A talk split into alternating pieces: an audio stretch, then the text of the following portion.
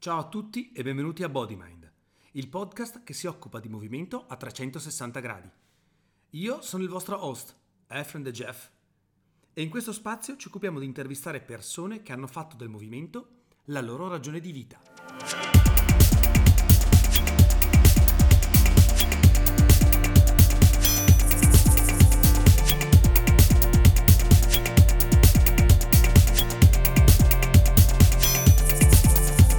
Amici di Bodyman, ciao a tutti e benvenuti in questo nuovo episodio del podcast. Oggi ho il piacere di ospitare un professionista straordinario del mondo del ciclismo che io ho imparato ad apprezzare osservandolo da lontano e spiando la sua attività sui social e ho scoperto che oggi guida una vastissima schiera di appassionati. Quindi diamo il benvenuto ad Angelo Furlan. Ciao Angelo. Ciao, ciao Efren, come stai? Tutto bene? Io sto bene, nonostante tutto, direi che me la sto cavando egregiamente anche perché mi sono dato la possibilità di conoscere persone interessanti come te. Noi purtroppo non ci conosciamo direttamente, è la prima volta che ci vediamo. Questa Però abbiamo lo stesso taglio di capelli. Sì, abbiamo lo stesso parrucchiere. non so, io sono della squadra Gillette, non so tu. Sì, sì, anch'io. Ogni tanto mi taglio via pezzi di testa quando sono di fretta, ma va bene così. Va bene così. Quindi diciamo che raccolgo il meglio da questa, da questa chiusura per poter conoscere persone interessanti che si occupano appunto di movimento. E tu ti occupi di ciclismo, ma è quasi riduttivo per quello che ho studiato io, perché in realtà eh, ciclismo sì, ma in tutte le sfaccettature, per i professionisti, per i neofiti, per i bambini, per gli adulti. Quindi forse sarebbe il caso di lasciare la parola a te e raccontare come sei arrivato ad essere quello che sei oggi. Sì, grazie mille, tenetevi forte perché finiamo domani, no scherzo, cercherò di essere più breve possibile. La mia è una storia d'amore incondizionato verso il ciclismo, quasi una cosa atavica che nasce dalla famiglia Furlan, laddove a Natale in queste riunioni di, di, un sacco di persone. Eh, a casa dei nonni non si discuteva di calcio, ma a Natale si discuteva di ciclismo. Quindi la famiglia del nonno e, e anche del bisnonno, nata da coppie di Bartali, poi in chiave moderna, ogni parente a casa Furlana ha fatto ciclismo. Eh, nasce proprio da questa cosa, nasce da questo amore incondizionato, proprio trasmesso da, dai genitori, dagli zii, dai parenti, ma anche poi da da, dalla, fortuna, dalla, fortuna, di aver scoperto, partendo dai mucchi di terra costruiti con le proprie mani, con un mio amico Alberto, proprio quando avevamo 7-8 anni, ci costruivamo proprio i salti, proprio con le mani, con gli scolapasta rotti. Ho avuto la fortuna di partire dalla BMX, questa bici che, che ancora va molto in voga oggi, una bici in cui si fanno i salti, l'evoluzione, e poi dalla BMX... Eh, che mi piaceva e resta tuttora il mio primo amore, perché il primo amore non si scorda mai, eh, a un certo punto ho detto io voglio fare il ciclista di professione. Purtroppo non potevo farlo in Italia con la BMX, ho detto va bene dai andiamo a fare il ciclista su strada, però ho avuto la fortuna di essere polivalente in carriera perché così come mi piace adesso scoprire le cose, aprire la mente sempre, Uh, mi è sempre piaciuto provare tutti i tipi di bici, per cui nonostante io abbia fatto il ciclista professionista su strada, che è un ambiente abbastanza ascetico con delle regole molto rigide, eh, resta in me un'anima, l'anima del saltatore, l'anima che quando vede uno scalino vuole saltarci sopra, l'anima che piace andare forti in mountain bike e che piace sempre trovare nuove soluzioni. Quindi è una vita che è stata dedicata al ciclismo. Eh, durante la carriera io non vedevo l'ora di smettere. Non vedevo l'ora di smettere dopo 14 anni di professionismo, non perché ero stanco, ma perché eh, quello che, che si vede quando si fa una carriera sono momenti talmente intensi che eh, gli ultimi anni della carriera io li ho dedicati tutti a dire ma questa è una cosa troppo intensa, io la devo condividere in qualche modo perché è troppo potente quello che io sto vivendo, è troppo potente e allora ho iniziato a fare dei corsi di comunicazione, ho avuto la fortuna di essere inserito nel corpo docenti della Federazione Ciclistica Italiana e questo mi ha dato modo di dare un linguaggio. Mm, parlavamo anche prima fuori onda di come l'ex sportivo a volte faccia fatica a capire cosa vuole fare da grande eh, carriera, carriera, breve, quello di uno sportivo professionista, anche se io sono contento dei miei 14 anni di professionismo, che sono oltre la media come durata, però eh, diciamo la, la, la, particolarità della carriera che è stata ancora più bella una volta, metaforicamente, appesa la bici al chiodo. Perché eh, tutto questo patrimonio che tu hai, che raccogli, queste esperienze, se eh, metti a disposizione poi delle persone, dai, dagli amatori, soprattutto ai bambini, alle nuove leve, ma anche fino ai professionisti, ti permette di condividere un qualcosa di meraviglioso, che è il percorso che fa un qualsiasi atleta mm, non necessariamente che arriva al professionismo, ma che almeno durante il percorso ci ha provato.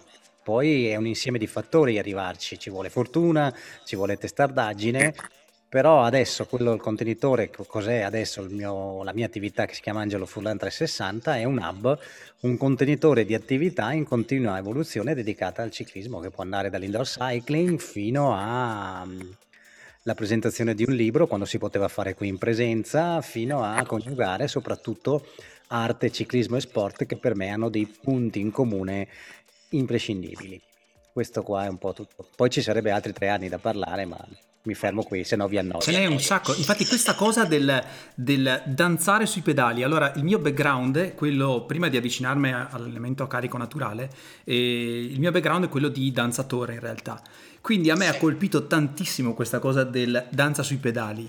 E che cosa vuol dire danzare sui pedali? Appunto, è proprio questo: coniugare arte e ciclismo. Ehm, e la, la, il ciclismo è sempre molto legato a, alla cadenza e la cadenza al battito del cuore, il battito del cuore alla musica. In base a delle cadenze che tu hai di pedalata, uh, vai ad allenare determinati tipi di forza, vai a determinare, in base all'applicazione della forza, vai a determinare eh, determinati, eh, vai a determinare, scusate il gioco di parole, mo, degli obiettivi allenanti perché a 60 pedalate al minuto alleni delle cose, a 80 delle altre, a 90 delle altre, a 100, 120 ancora delle altre cose. E, ehm, abbinato alla musica ti permette di, di trovare un, un, punto d'unione tra quello che è una forma d'arte, che è la musica, che è la danza, con i pedali. Allora, come dico io, se tu unisci la danza con la pedalata, raggiungi il nirvana ciclistico perché questo qui è proprio oh, l'espressione dell'atleta che deve essere uh, in simbiosi con il, corpo, con il proprio corpo. E cosa c'è di più armonico di coniugare la musica con la pedalata e il corpo che si allenano insieme, proprio per sdoganare questo concetto che il ciclista deve essere un artista, ma un atleta prima che ciclista, nell'insieme, nel, nel range di movimento, nel, nello stile, nella, nel, nel, ritmo, nella cadenza, in tutte queste cose che tu conosci molto bene, che fino a un po' di tempo fa erano sconosciute al ciclismo. Quindi ho nascosto questa emozionalità della danza e è, è, un modo di dialogare, è un modo di erogare concetti molto tecnici e scientifici che altrimenti non verrebbero ascoltati. Quindi è uno stratagemma per portare in automatico le persone a portare il ciclismo a uno stato d'arte suprema ed è una danza sui pedali a tutti gli effetti. Allora, penso che sia abbastanza chiaro il motivo per cui io in queste settimane qua eh, chiaramente volevo saperne di più e quindi mi sono addentrato un po' nel lab, ho guardato cosa succede. Io voglio, cioè getto la maschera, in realtà eh, io sono, cioè a me piace il ciclismo, ma non sono un appassionato di ciclismo, cioè non so, so che oggi si chiude la Tirreno Adriatico, seguo i grandi giri e ehm, però vado, vado poco in bicicletta, in realtà faccio altre cose, ma mm, in questi giorni qua, passeggiando attraverso le tue attività, e non posso nasconderti il fatto che mi è venuta voglia di cominciare. Cioè, è perché il t- è il tipo di approccio è completamente diverso da quello che mi ricordavo io quando ero bambino e magari alcuni miei compagni di classe, non so, io giocavo a calcio, che ne so, alle, alle medie, altri facevano ciclismo perché è comunque uno sport diffuso anche dalle mie parti. E, ehm, ma è un approccio così eh, nuovo, se vogliamo, in qualche modo così completo, perché va a toccare proprio delle corde emotive che uno non si aspetterebbe mai dalla pratica ciclistica. È questo l'aspetto davvero interessante, secondo me. E quanto di questo percorso che adesso stai portando avanti è partito proprio dalla tua esperienza professionale di ciclista professionista? Guarda, grazie mille della tua considerazione. È partita dalla mia esperienza personale di professionista, ma non tanto perché questo deve diventare la prosopopea dell'ego personale, il fatto che io sono stato professionista, quindi arriva il figo della situazione che ti deve far vedere che è stato un professionista, te lo è. Anzi, proprio quello che tu hai notato nasce da un'esigenza di voler colmare quel gap comunicativo che c'è tra il percepito di chi vede il ciclismo e tra chi lo vive, che è agli antipodi quello che si vede in televisione, per quanto bravi siano i commentatori e per quanto le immagini siano sempre più belle in Full HD, è in antitesi con ciò che è il ciclismo, come è stato raccontato fino adesso. Questo non vuol dire che chi lo racconta non lo racconta bene. Però eh, mi fa piacere che tu abbia notato questo perché l'obiettivo in quello che, che è stato fatto in questo ultimo anno è stato proprio quello, far capire che il ciclismo è una figata pazzesca, non è una cosa noiosa. È chiaro che lo devi raccontare da un punto di vista da ambasciatore del, del, del ciclismo nuovo, che non ho inventato nulla. Però, come ti dicevo, eh, mi fa piacere che, che, che, ti avvicini e ti piaccia, perché eh, vuol dire che parzialmente sto riuscendo a, a comunicare quanto di adrenalinico c'è, quanto possa essere uno sport che ha milioni di sfaccettature e quando possa essere incredibilmente divertente e terapeutico. Perché nel momento che tu fai andare le, bi- le persone in bici, passano da non sopportare il ciclismo a diventare dipendenti di bici. E tra le varie dipendenze, questa non è male, dai. No, direi decisamente no. Io ho la fortuna di avere qualche amico che appunto questa è affetto da questa meravigliosa malattia e in realtà uno di questi mi ha proprio segnalato il tuo nome e mi ha detto guarda è una persona con la quale assolutamente ti devi interfacciare perché avete condividete un sacco di cose pur essendo appartenendo magari a due mondi uh, un pochino differenti e, ed è la verità e tanto più il messaggio che lanci secondo me è ancora più interessante in un momento come questo di parziale o totale chiusura. Eh, mi ricordo che giusto un anno fa e ehm, ciclisti e runner sembravano eh, i nuovi untori praticamente, no? Eh, cioè, se vedevi uno correre per strada, andare in bici per strada, oddio, eccolo, sta portando il virus in giro. Come sei riuscito a eh, coniugare appunto la tua attività o se addirittura il fatto di essere magari, o magari sei, non so, tra virgolette professionalmente esploso proprio in quel periodo, non lo so, vorrei sapere come ti sei rapportato a questa difficoltà e come hai reagito. Guarda, di quello che è successo è l'anniversario de- de- dell'anno, più o meno in questo periodo qua, quando l'anno scorso sono partiti questi allenamenti online. E c'è già c'è un libro da scrivere su quest'anno, perché io mi ricordo, se vado a, recuperare le stories del 12-13 marzo, avevano chiuso tutto, chi come noi lavora nello sport dice e adesso? Allora, tutte le volte che io dico alle persone tenete duro, eh, sono uno di voi per voi, è vero, perché il ciclista professionista è proprio il più grande amatore, lo sportivo amatore. E ho detto cosa facciamo adesso? Bene, in un momento così diamo un messaggio, stringiamo i denti e metto le mie lezioni gratuite. Quelle quelle, quelle che, che, portavano a casa, che, quelle che mi pagano le bollette, perché non è che sono stato là a fare lead generation, landing page, newsletter, call to action, e tutti quegli stratagemmi che chi si deve arrangiare, che ti dicono sei un influencer, no, sono un partita IVA che deve fare di necessità virtù, quindi chi come noi, eh, l'azienda è, è la propria persona, deve un attimo informarsi su quelle che sono campagne Facebook, lookalike, tutti questi tecnicismi che chi un po' ci ha messo la testa ormai ne ha le palle piene, scusami il francesismo. Per cui ho detto bene, ho sempre sostenuto che il marketing migliore sia raccontare la verità alle persone, senza mancare di rispetto a nessuno. Ho detto bene, utilizziamo questo tipo di marketing e anche questo tipo di messaggio, perché fai presto a dire alle persone tieni duro quando li girano i maroni a tutti o quando hai il portafoglio pieno. E... Benissimo, diamo un messaggio. E, e, da lì è successo quello che naturalmente succedeva a me quando ero in gara, perché io sono stato un velocista, per cui il velocista vive questi forti contrasti. Quello che è successo a partire dall'anno scorso per me non era una novità. Ho detto benissimo, quando mai mi capita nella vita un'occasione di non essere da solo in gruppetto, ma portare x mila persone con me e far capire che valori può darti il ciclismo, quelli veri. Un velocista, per non addetti ai lavori, vive di grandi controsensi, nel senso che tu sei una persona molto fisicata, robusta, che ha poco a che fare col ciclista medio. Tu devi sapere che più muscolare è una persona, più soffre in un gruppo di ciclisti. Quindi per chi non è del settore, può sembrare strano che se tu vedi uno tutto muscolato e, e ipertonico con una muscolatura possente, sappi che quello lì probabilmente arriverà ultimo in salita ed è uno sport che in questo senso è molto, molto difficile da capire. Quindi il velocista cosa deve fare? Deve resistere nelle tappe di montagna ad arrivare entro il tempo massimo nelle corse a tappe. Quindi cosa vuol dire? Che se tu, che se lo scalatore ha il peso di una Panda o facciamo di una Lotus, di una Lotus Elise, che sono quelle macchine che pesano pochissimo ma sono super prestazionali, il velocista deve tirare su il peso di un camion con, con un container attaccato dietro.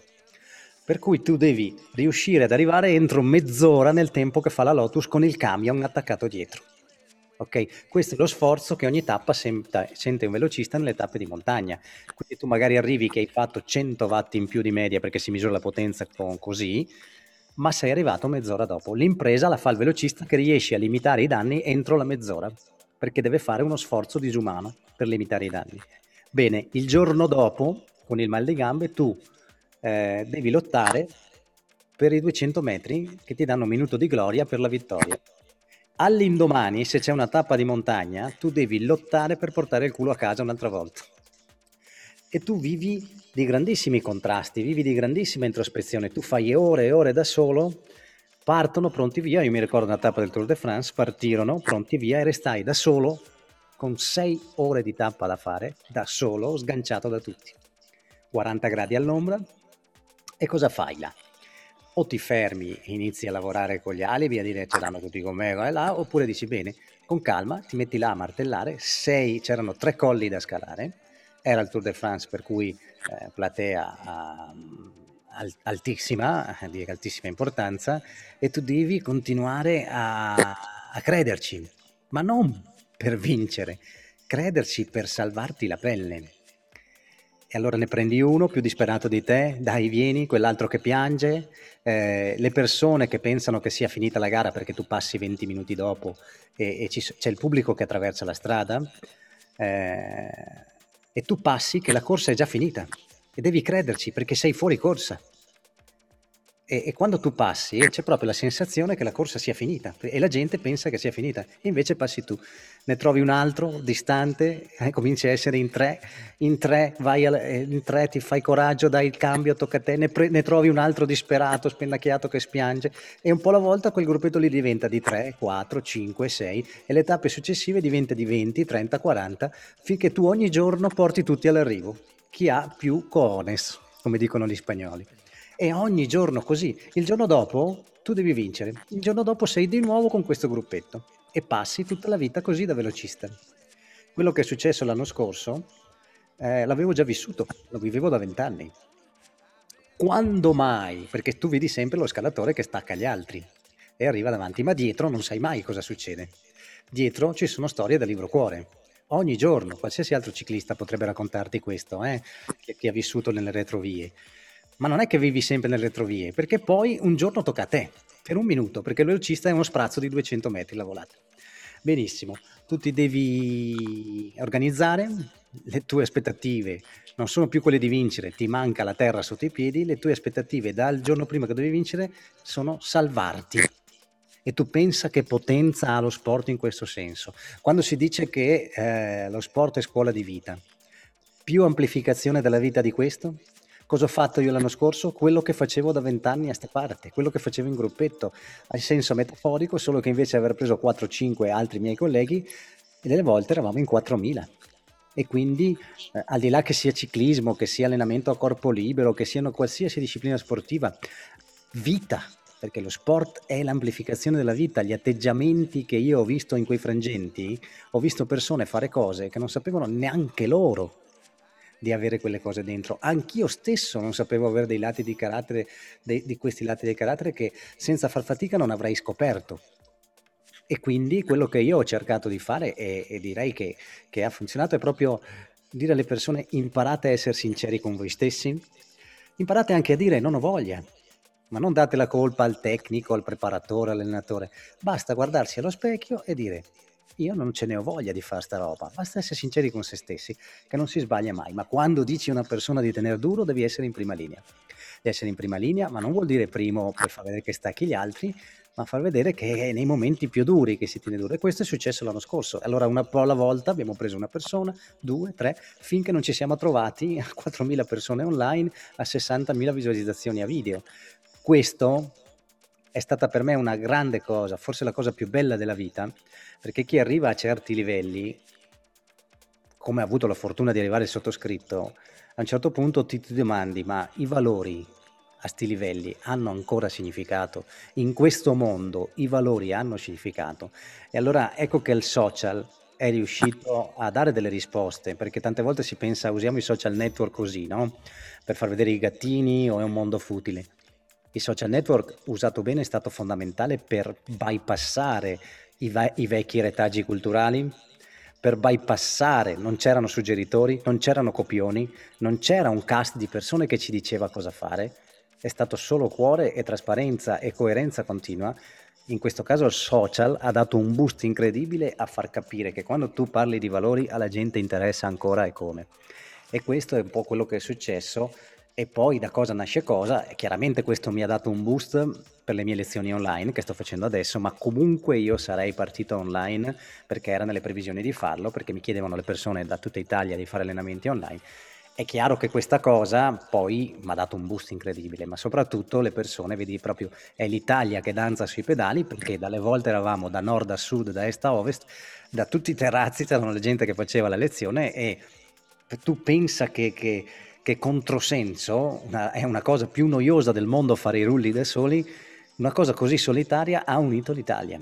E ci siamo, e siamo andati all'arrivo. Questo gruppetto è diventato un gruppone. No, è incredibile. L'immagine che ho in testa è proprio quella di tu che, ehm, che accompagni letteralmente una massa di persone sempre più ampia e un giorno le accompagni lungo le difficoltà della giornata media, un giorno magari le porti, le tiri, tiri la volata per queste persone qua per raggiungere l'obiettivo del giorno. Ed è una metafora straord- straordinaria.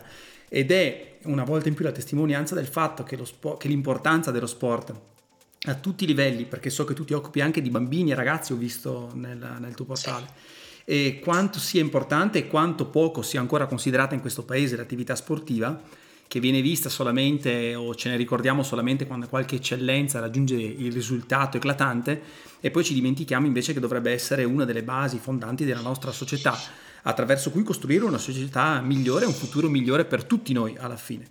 E questa cosa è veramente incredibile da una parte e triste dall'altra che ancora non sia entrato nella cultura del nostro, del nostro paese. La, la, tua schedule giornaliera, perché quando eh, ci siamo accordati per questa, per questa intervista, eh, io mi sono collegato al tuo Calendly e ho visto che eh, la schedule era fittissima e piena di cose diverse. Com'è, com'è la tua giornata tipo, Angelo? Sì, eh, Tanto siamo entrambi felici utilizzatori di, della tecnologia che se usata bene aiuta, anche se siamo comunque consapevoli che uomo, anima, cuore prima di tutto, però se usi la tecnologia bene puoi decuplicare le tue forze lavoro. la mia giornata è, senza inizio e senza fine, anche se sto lavorando molto sul bene più prezioso che c'è, che si chiama tempo, che vale molto di più dei soldi e...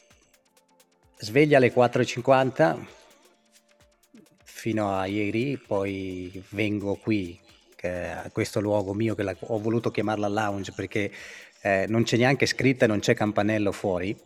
Le persone vengono e devono sentirsi a casa perché mh, mm, questo è un po'. Vengo qui e inizio a fare questi allenamenti online di un'ora. È la prima live della giornata, eh, ci vuole circa mezz'ora perché tra una cosa e l'altra ho dovuto creare una regia a tutti gli effetti qui, per cui eh, ho un po' di schermi davanti, ho una regia video, tutti i collegamenti, ci vuole mezz'ora a mettere in moto tutto quanto la regia video. Inizio questa live dall'una, da, scusa, dalle sei e mezza alle sette e mezza del mattino, poi vai con la prima doccia, difatti ho cambiato colore di pelle come Michael Jackson perché quest'inverno a fare tre turni al giorno, docce e tutto quanto, una volta ero diciamo eh, colore ambrato, adesso sono diventato bianco, bianco verichina perché mi sono tirato via a forza di fare docce, 3-4 docce al giorno. E quindi questo è, partiamo e da lì inizia alle sette e mezza, poi alle sette e mezza c'è una sorta di uh, consulenza per gli utenti, perché trasmetto su due canali, un'utenza classica e un'utenza premium, gli utenti premium hanno 20 minuti, mezz'ora di consulenza sull'allenamento appena fatto, dopodiché faccio colazione qui, eh, qui da me e iniziano telefonate, mail, impegni, appuntamenti fino a mezzogiorno e mezzo dove ho il secondo turno in diretta da lì vado all'una alle due, stessa cosa che ho fatto la mattina, alle due e mezza, tre eh, ho finito, rispondo alle mail, messaggi, quante ci riesco e me ne lascio un sacco per strada. Alle tre vado a prendere mio figlio a scuola, a scuola materna, lo porto a casa, gli do un bacino, gli faccio una carezza e ritorno in ufficio. Questo lo faccio per, eh, per, per stare un, almeno quei 20 minuti che stiamo insieme in macchina, almeno riesco a vederlo. E dopodiché vado a casa, saluto anche mia figlia e mia moglie, perché tra le altre cose sono papà e marito. Dopodiché ritorno qui, rispondo alle mail, due appuntamenti in presenza quando si può fare e inizia il turno serale delle sette e mezza di indoor cycling. Questo qui va avanti fino alle otto e mezza, poi dalle doccia, ora che smonto tutto e tutto quanto, perché non posso comunque lasciare delle cose in stand by, vado fuori dall'ufficio alle 9.30 e sono a casa alle 10, meno 10 di sera. Questa è una giornata tipica. Nelle altre giornate invece sono impegnato perché sta partendo canale, un canale tematico che si chiama Endo Channel, per cui nelle altre giornate sono impegnato full time a fare riprese video e servizi e quant'altro. Queste sono un po' di due giornate tipiche. Ok. Ovviamente quindi... si arrabbiano quando non rispondo al telefono e ti dicono fortunato te che fai il tuo lavoro, è, ve- è, verissimo, se tu non avessi passione, se non avessi trasformato una passione in un lavoro, questi turni qua non li faresti mai. Per, stavo per dire, tutto bellissimo, ma se non hai una passione che brucia a livello nucleare, orari, una giornata così non la fai. Non la faresti mai, ma non la faresti mai con tanta costanza per tanti anni, eh, nel senso che No, lo sai meglio di me, insomma, chi, chi lavora nei nostri settori è, è così, non c'è oro, oro, del mondo, non potrebbe esserci alcuna, eh, come non lo era quando correvo, non è lo stimolo economico che ti fa fare queste cose, assolutamente. Come quando correva, per dirti, mettevano 10.000 euro di premio, io non sono mai riuscito a vincere quando c'erano 10.000 euro di premio per una gara o cose del genere, perché comunque non è che perché ci sono i soldi mi impegno di più. Quando tu sei un professionista che si impegna, sai che ogni gara ti impegni al massimo, non è perché un giorno ti mettono 10.000 euro allora ti impegni di più, vuol dire che prima non stavi facendo bene il tuo lavoro. Chiaro.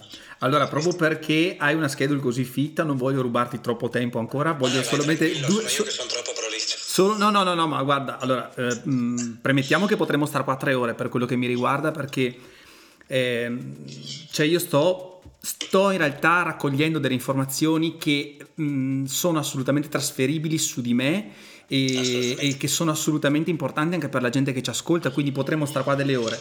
Però insomma non voglio rubarti tempo eh, perché, perché, appunto come hai detto tu è, l'unica risorsa davvero preziosa ed è l'unica risorsa che non si può comprare quindi, quindi vorrei solamente chiederti due cose la prima e per chi non ti conosce, cioè per chi non è del tuo settore, puoi dare dei riferimenti social appunto dove trovarti? Sì, ce ne sono un po'. Vai, poi comunque li metterò tutti in descrizione della puntata, chiaramente. Ah, ok, ok. Allora, eh, vabbè, la, la, la, pagina dove se qualcuno vuole vedere eh, un po' cos'è il mondo Angelo Furlan, si chiama la pagina Facebook Angelo Furlan 360 360 in numero. E Marchino Zuckerberg gli piace cambiare un po' di cose, quindi ehm, continua ad abbassare la reach. Non voglio parlare troppo tecnico, cosa vuol dire che se non ci metti i soldi nella pagina, anche se mettete like, non ve la fa vedere, detto in parole povere. e soprattutto non vi fa vedere eh, in prima battuta la sezione video, per cui se mettete like alla pagina o se andate anche a curiosare, non siete obbligati a mettere like, eh, dovete un attimo fare un passaggio con il ditino e andare nella sezione video. Nei video ci sono un sacco di playlist che possono tornare utili anche a chi si approccia le prime volte a questo sport, oltre a tutti gli allenamenti che ho lasciato lì e potete vedere, farvi una panoramica di, di tutto cosa, di come si può dare un volto nuovo ed artistico a uno sport che ovviamente io sono di parte, è meraviglioso come il ciclismo. Anche chi stanno sui maroni i ciclisti, uno, date uno sguardo di là che magari cambiate leggermente idea. Ok, poi ehm, Instagram è un po' più yeah, visual, yeah, yeah, yeah, ma non, pia- non, mi piace tanto fare figo anche se l'azienda si chiama Angelo Furlan, per cui devo mettere un po' in vetrina delle cose, ma uh, sempre omonima pagina Instagram Angelo Furlan 360 e il progetto di cui sono più orgoglioso si chiama Angelo Furlan 360 la Bike Academy, che è il camp che ogni anno faccio per i ragazzini, che quello coniuga a... è una scuola, ma in realtà loro sono a ricreazione quella per chi fa sport sa che sotto gli aspetti ludici ci sono dei forti aspetti educativi, quindi è una scuola con tanto di progressioni didattiche, dal livello motorio, della, dell'ampiezza del movimento fino alla coordinazione, e ci sono degli schemi motori progressivi. Ovviamente loro non è che gli parli così, ragazzini, sono nascosti sotto, oh, sotto il gioco con un grande mh, mm, obiettivo di socialità, un grande obiettivo di, di, di, di spegnere il telefonino e accendere scintille, difatti si entusiasmano ogni estate, con uno staff di persone molto qualificate, perché io penso e sono sicuro che ci deve essere tantissima ancora più qualificazione quando parliamo di ragazzi che sono in fase di sviluppo, perché le persone che, che quei ragazzini trovano dai sei anni in su per il sottoscritto sono quelli che mi hanno dato l'imprinting per poi fare il professionista, ma non solo per fare il professionista, ma per diventare uomini e donne migliori, per cui eh, lì sono molto molto esigente, ovvero chi lavora nel mio staff estivo per i bambini deve essere molto molto qualificato ed esperto perché l'imprinting maggiore lo dai ai ragazzini a quell'età lì. Per cui questo qui è il progetto di cui sono più fiero e la pagina Facebook si chiama Angelo Furlan 360, la Bike Academy. Ci sono anche tutti i siti relativi a queste cose, vuoi che te li dica o no? Perché sennò viene fuori lungo, però sono, hanno le stesse cose. Il sito è in costruzione che si chiama Angelo Furlan 360, mentre quello dei ragazzini si chiama AF360 bikeacademy.com. Se voi atterrate sulla pagina, sul sito, sul sito angelofurlan360.it c'è una sorta di spartiacque da tutte queste cose che vi ho detto vale a dire seguimi di qua, di là, vai a destra, ti interessa questo. Certo, veniamo guidati verso le tue varie iniziative. Qual è il progetto futuro di cui stavi parlando prima invece, che ti sta impegnando? Sta nascendo un canale in cui ho una parte importante sia dal punto di vista autorale dei contenuti che di presentatore che si chiama Endo Channel, non è un canale verticale dedicato al ciclismo, ma è un canale di cui il ciclismo la fa diciamo da padrone perché eh, ha i contenuti che hanno più seguito, però parlerà proprio di sport di endurance, vale a dire di allenamento, di alimentazione, anche delle altre discipline sportive che sono legate all'endurance. È un progetto molto bello perché comunque anche lì mi vede sviluppare dei contenuti, parlare col videomaker, parlare con, con l'autore ed è molto bello perché è una pagina bianca del libro da scrivere anche quella lì. Beh ragazzi, allora manca solo la, manca solo la, la rubrica fissa di, del podcast, che come sanno chi ascolta il Bodyline Podcast è la tua Golden Rule, cioè la tua regola magica per rimanere sempre attivi e tu, insomma, forse ne hai più di una, non lo so. La regola principale è non aspettare, ma spararle grosse. Mi spiego meglio. dovete sovvertire in un popolo di... e ve lo dice uno che si iperprogramma, eh? ma sparatele grosse, dichiaratele ai vostri amici e ai vostri conoscenti, mettetevi degli obiettivi e dopo sparateli. Sparateli nel mucchio senza, anche se non siete pronti e se non avete niente di pronto. Perché? Perché poi siete obbligati a farle le cose, per non far figure di M. Io faccio così. per esempio la Bike Academy che è un progetto super ambizioso, non avevo idea minima di cosa farla sette anni fa prima di partire ed è un progetto che coinvolge 30 persone tra staff e altro. A tre mesi dalla partenza io non avevo niente in mano. L'ho sparata grossa, sono stato obbligato a farla ed è stata l'esperienza più bella della vita. Per cui sparatele grosse con i vostri amici, dichiarate le cose a più gente possibile, che poi così siete obbligati a fare gli obiettivi che vi siete prefissati. Lo giuro Angelo, questa è geniale, questa da oggi. non dovete tenervele per voi, sparatele. Uno, perché sennò, se non lo fate avete paura che la vostra idea ve la, ve la, ve la fumano subito e quindi siete obbligati a fare in fretta. Due, siete obbligati a fare le cose se no fate delle figure di M alle persone con cui le avete detto. Questa è la mia golden rule. Angelo, io non so cosa, cosa, dirti se non grazie di avermi dedicato questo tempo, di averlo dedicato a chi ascolta questo podcast e che dire, in bocca al lupo per tutto, hai un sacco di roba da portare avanti e sono sicuro che, insomma, che farai del bene a te, ma farai del bene soprattutto alla gente che ti sta seguendo, tanto più in un periodo come questo. Quindi grazie davvero. Grazie di cuore a te, dai, andiamo avanti. E prendete spunto da, da, chi come me ha sempre perso, da chi come me si è allenato per 364 giorni all'anno nel, nel traffico per un minuto di gloria e rifarei tutto. Grazie. Grazie a te. Vi lascio alla sigla di Toma. Ciao a tutti.